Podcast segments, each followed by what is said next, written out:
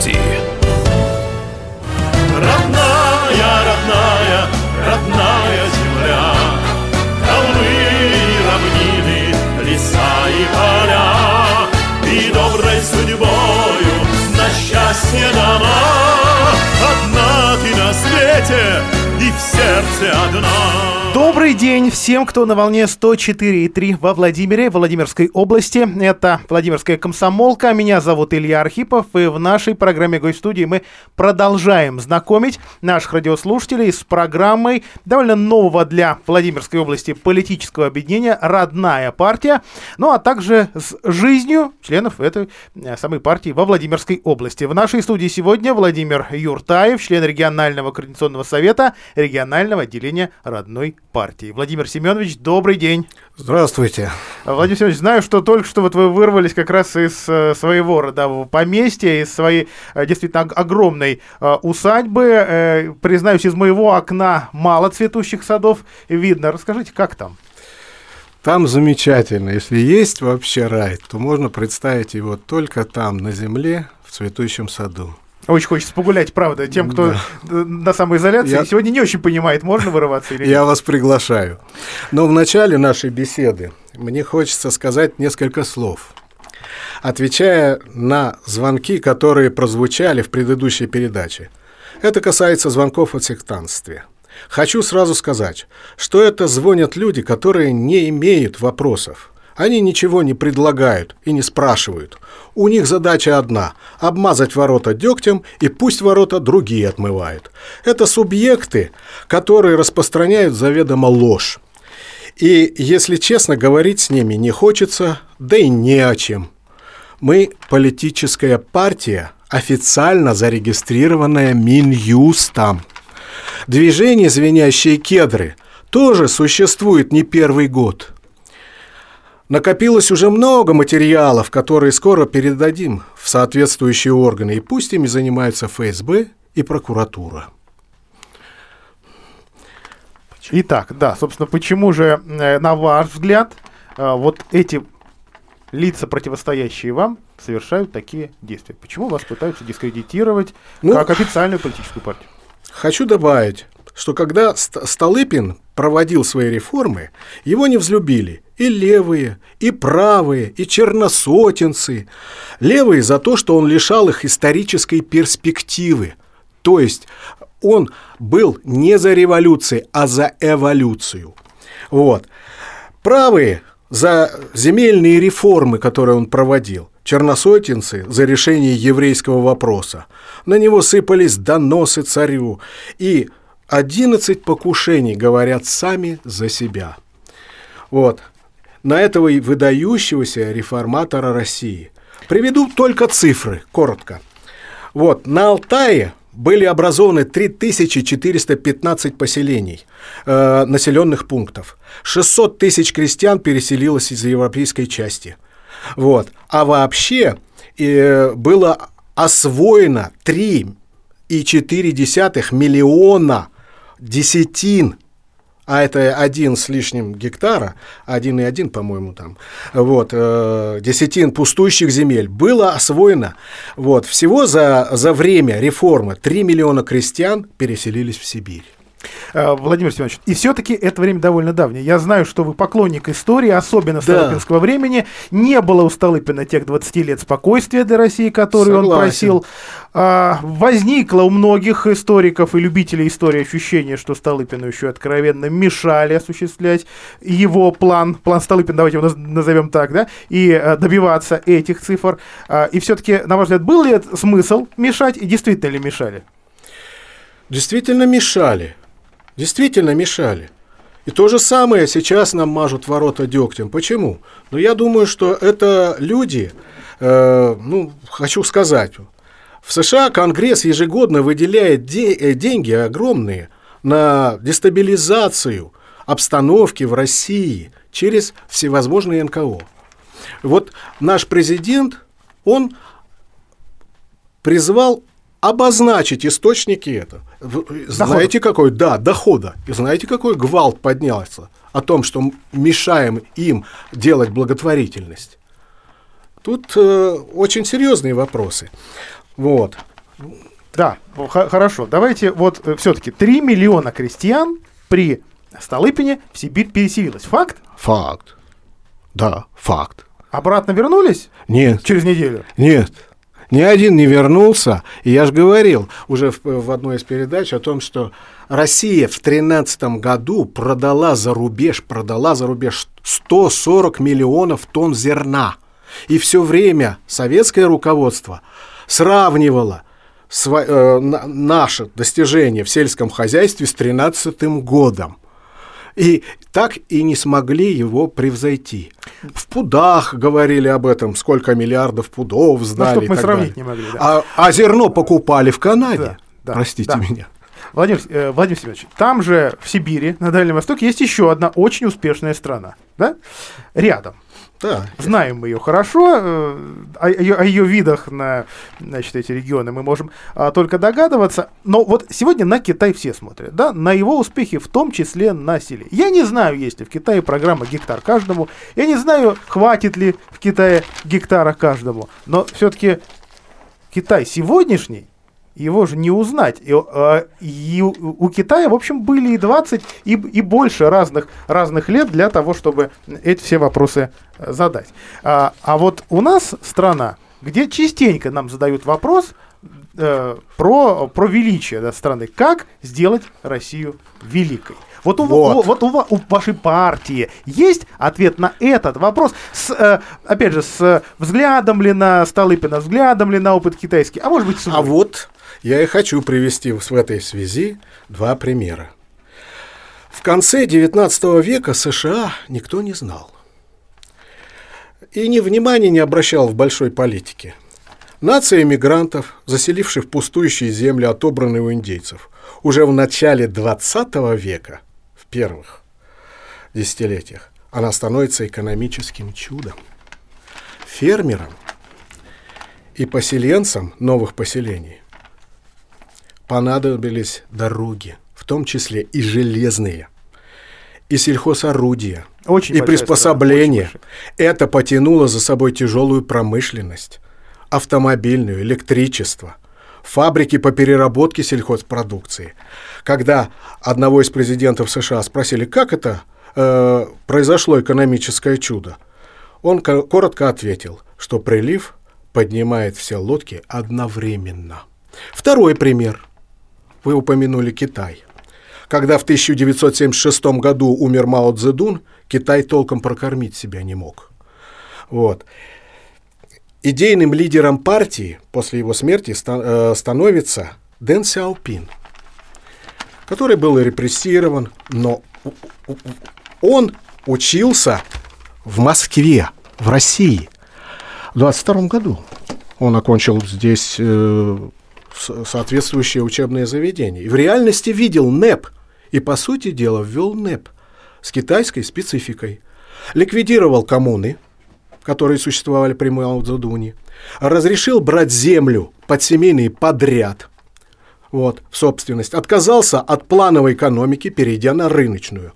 Ввел лозунг «Одна страна, две системы». Известны его слова «Неважно, Какая, какая чер, черная кошка или белая. Главное, чтобы она хорошо мышей ловила. Вот. И объявил Китай страной открытых дверей. В результате Китай за короткое время накормил себя и стал экспортером сельхозпродукции.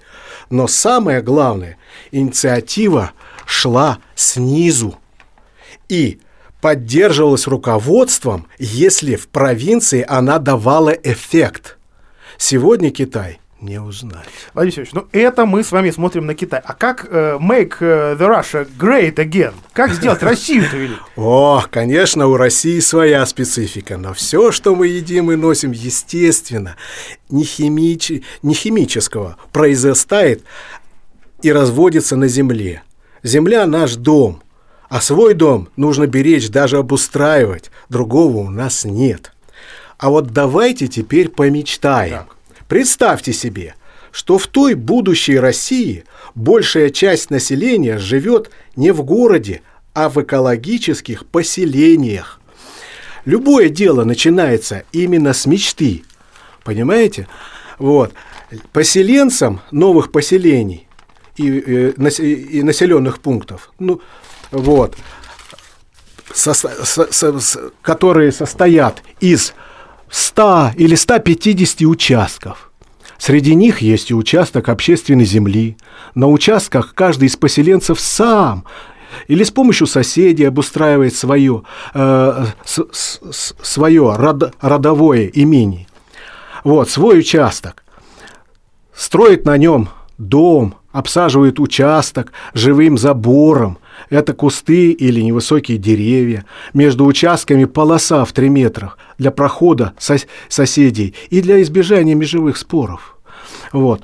На участке есть пруд, сад, клумбы, цветники, поляна для сенокоса и участок леса или рощи.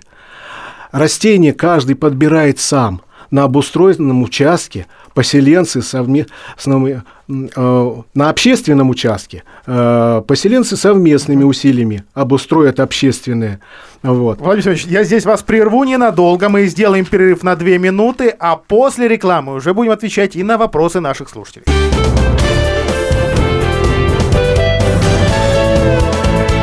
Гость в студии.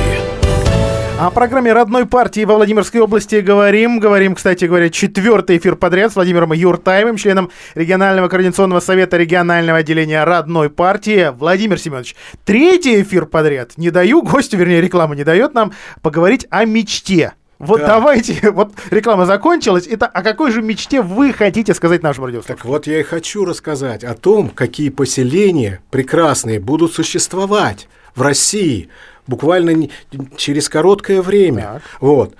Я рассказал о том, что каждый будет иметь родовое поместье в этом поселении. Вот. И будет участок для общественной, общественный участок, где поселенцы совместными усилиями обустроят общественное помещение, в котором будет школа, кружки, рукоделие, растениеводство и так далее.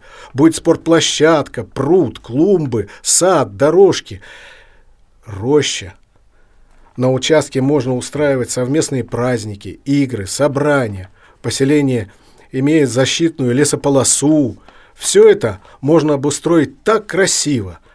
А такими поселенцами будет, поселениями, вернее, будет покрыто большинство неиспользованных uh-huh. разрастающих земель России. Сторона расцветет, люди не только смогут прокормить себя, и излишки смогут продавать. Вот. В таких поместьях женщины захотят рожать. Так, детей. Вот здесь, вот здесь, стоп, Владимир Семенович. А, да, очень интересные нам заявление сделали в начале года. А, сколько денег нам за вот это вот совмещение приятного с полезным а, положено заражать. Но я смотрю в статистику. Все-таки, да, а, вот государство деньги готово выделять. А взрыва какого-то, ну, может, еще, я понимаю, разные факторы могут, могут влиять, но взрыва-то рождаемости не видно. Да, вы правы. С этим нужно согласиться. Статистика говорит об обратном. Вот. А взрыва нет. Мон... Вообще рождение ребенка – это многофакторный процесс. И для женщин это тоже.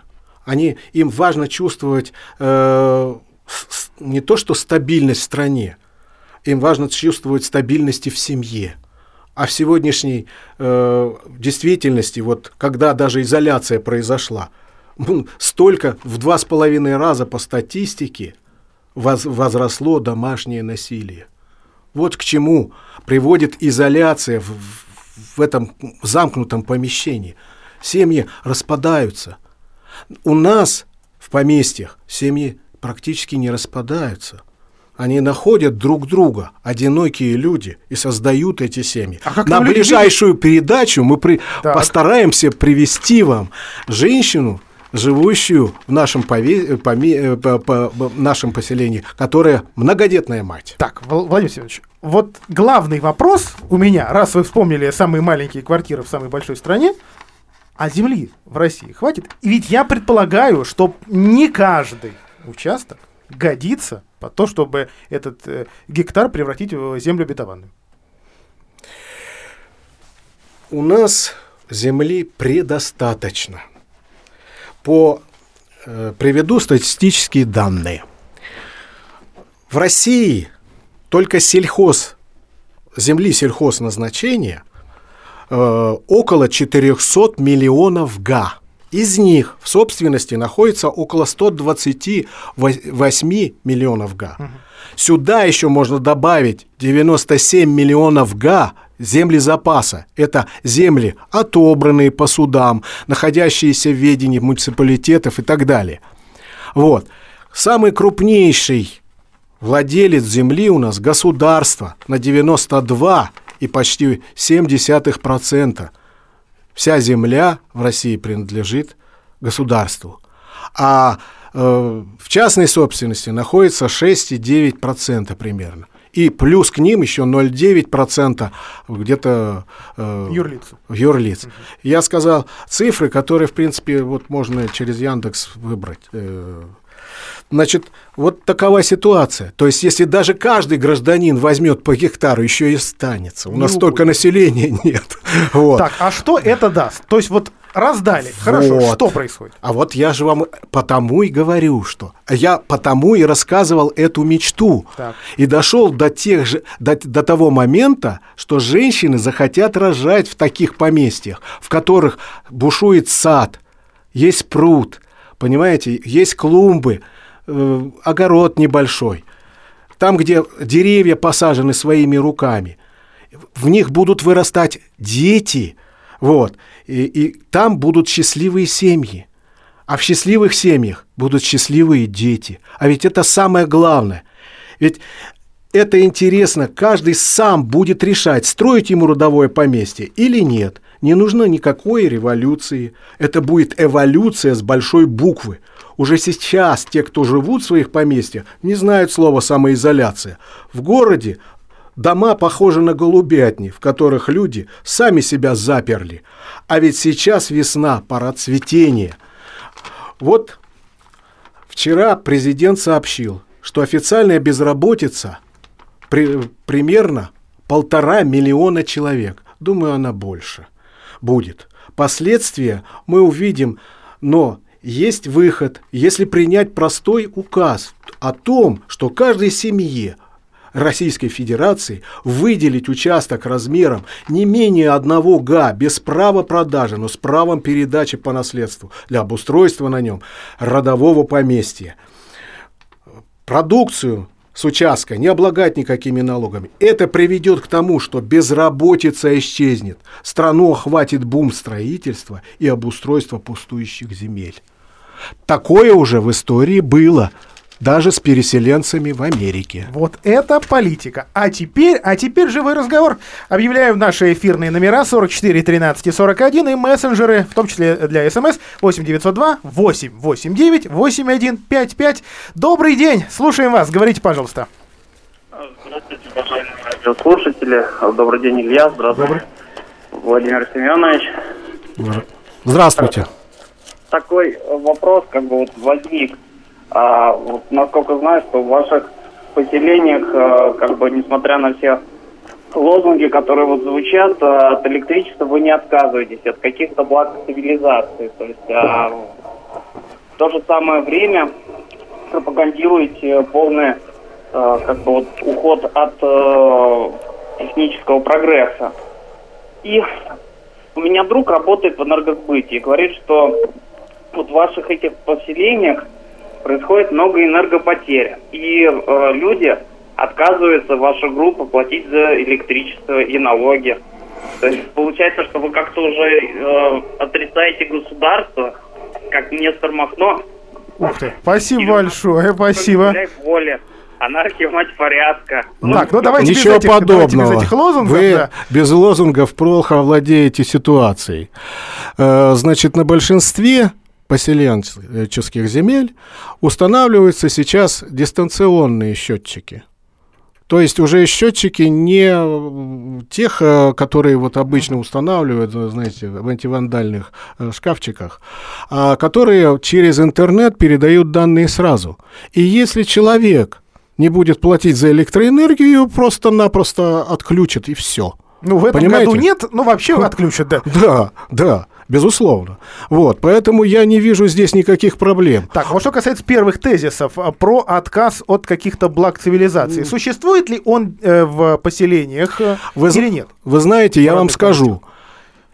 Те, кто хочет жить, жить, как жили вот люди, допустим, сто или двести лет так, назад, так. они имеют на это право.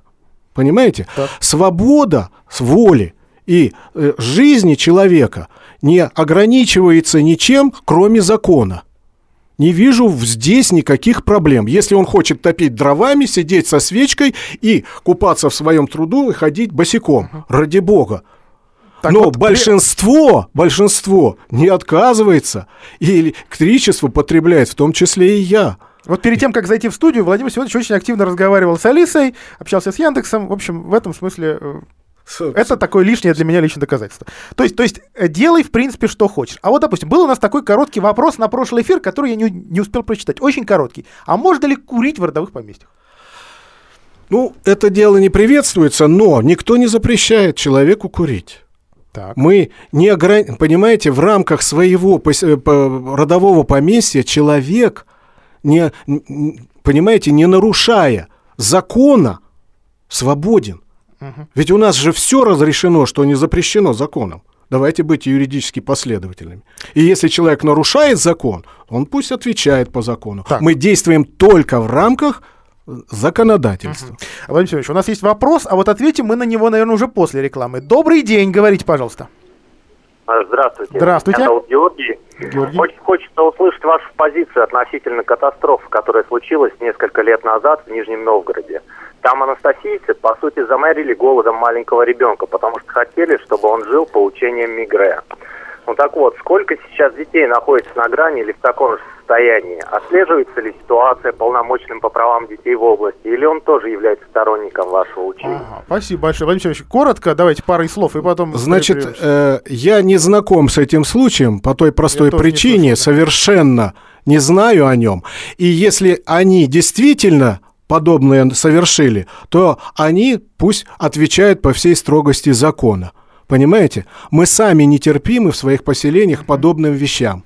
Вот. Хотя подобные вещи происходят у нас везде.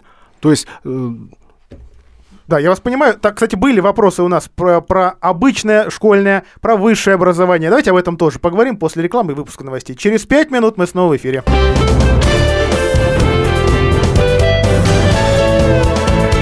Гость в студии. Еще немного о работе родной партии. Владимир Юртаев, член регионального координационного совета регионального отделения родной партии в нашей студии. Владимир Семенович, давайте отвечать на вопросы в Вайбере.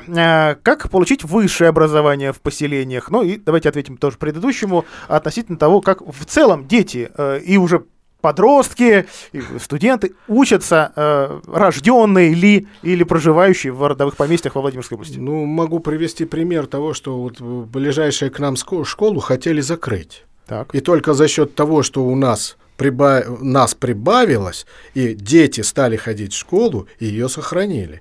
К нам также ходит автобус школьный, собирает детей, возит эту школу. Так, проверяем никаких, все факты, район. Никаких проблем. Да, Судогодский, Судогодский район. район. Да, вот э, ситуация такая. Если дети хотят учиться дальше, получать высшее образование, им никто не препятствует.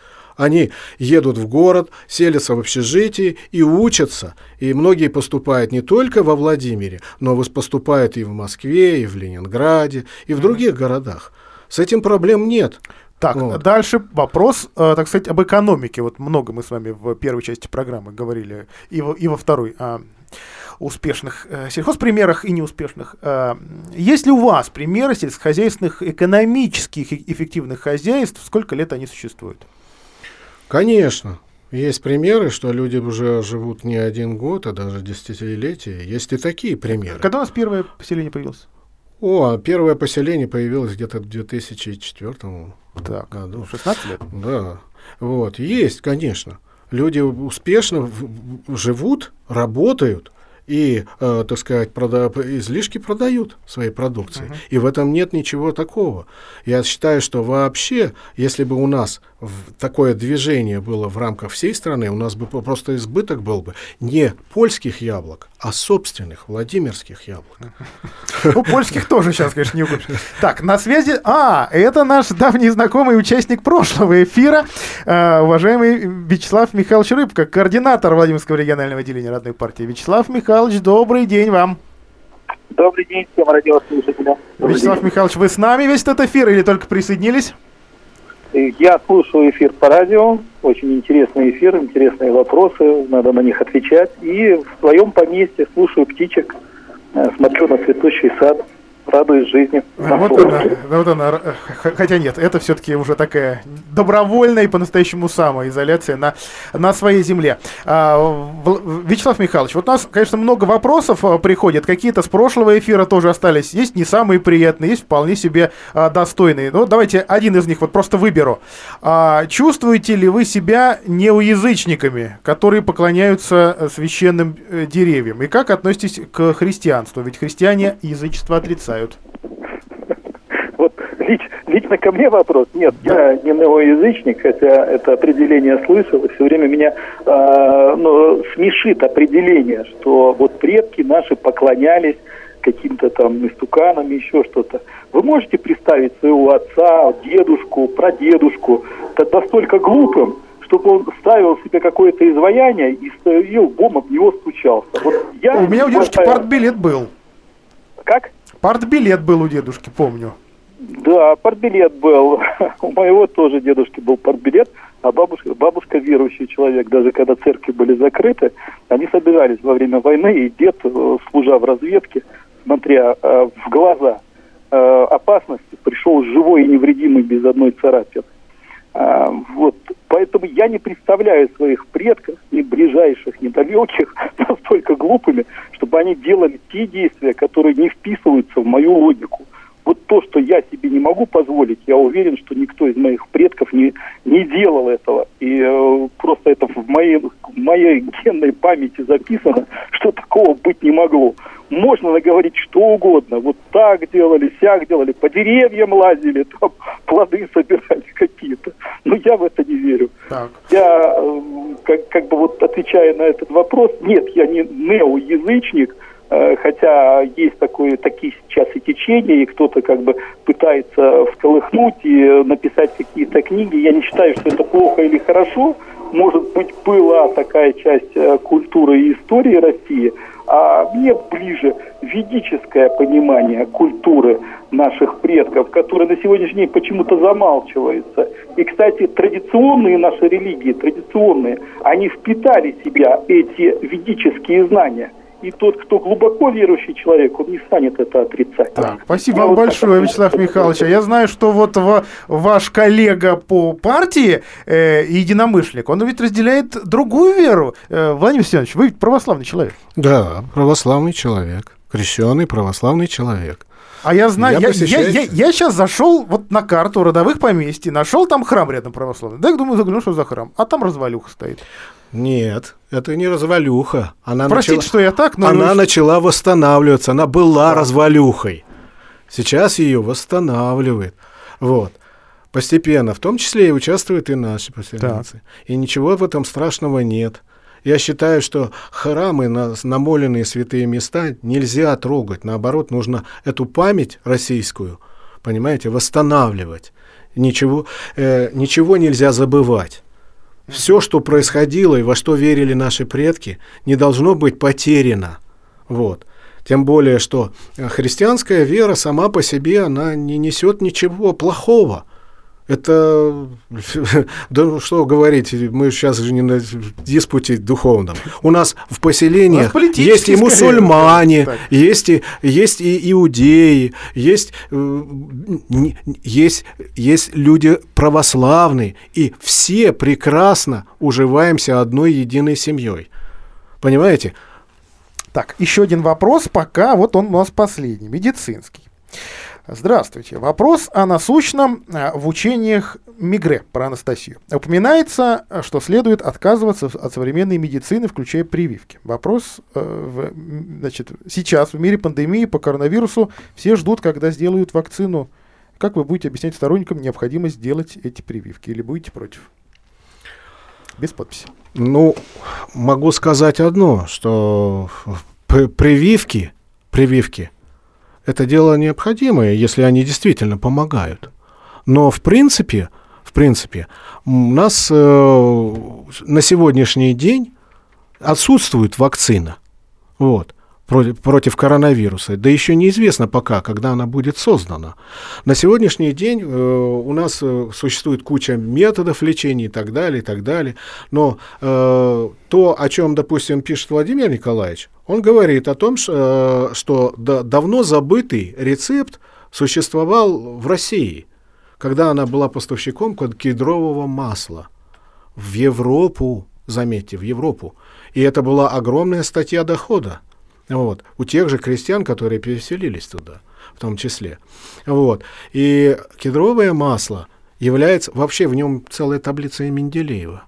Им да, даже лечат, можно лечить язву и прочие болезни. На, на сегодняшний день не все. Мы вот приглашаем ученых, пожалуйста, исследуйте его. А насколько сильно, сегодня вот в интернете прочитал там предсказание Ванги, она говорит, что найденная вакцина будет найдена на основе кедрового масла, кедрового ореха, представляете? Вот. Тогда, получается, парадокс. Не в нашем регионе будут разрабатывать, да? Но все, все, все-таки место, где это дерево-то особо не растет. Вот помните, была такая акция Почему? политическая, за палатами посадили Почему? аллею Крещатик, там Почему? ее уже нет. Почему не, не растет? Почему да. не растет? А в наших поселениях оно прекрасно растет. Я вам даже могу сказать, что в Суздальском районе существует э, барский сад, который обсажен кедрами. Они там вековые стоят, и шишки с них падают. Растет, и прекрасно растет. Если вы возьмете просто орехи и посадите их, у вас проклюнется на следующий год, э, вы сами будете радоваться этому росточку. Вот. А ведь это великое дерево энергетическое. О. Политика. Политика появилась у нас в вопросах. Вы сторонники передачи земли в частные руки. Значит, являетесь сторонниками капитализма. А ваше отношение к коммунистам, которые были сторонниками коллективной государственной собственности. Коммунисты ваши идейные противники на выборах? Вот, вот таких вопросов вот прям ждал. Вот я могу сказать одно. У нас, что значит, они оппоненты. Противников мы не видим в своей стра- стране.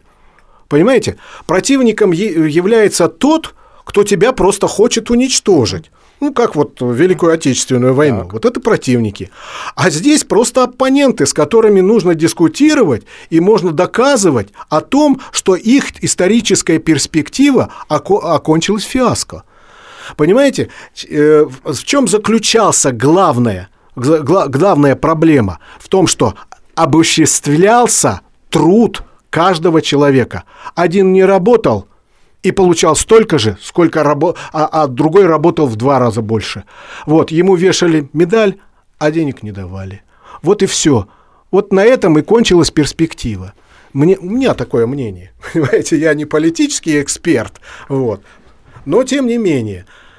Вот. Я ответил на ваш вопрос? Да. Владимир Семенович, на этом наш эфир, к сожалению, подходит к концу. В нашей Жаль. студии был Владимир Юртаев, член регионального координационного совета регионального отделения Родной партии. Будем встречаться в наших эфирах еще. Серия эфиров будет продолжена. Желаю вам хорошего дня. Ну а вам вернуться в цветущий сад, Владимир Семенович. До свидания. Спасибо большое. До свидания.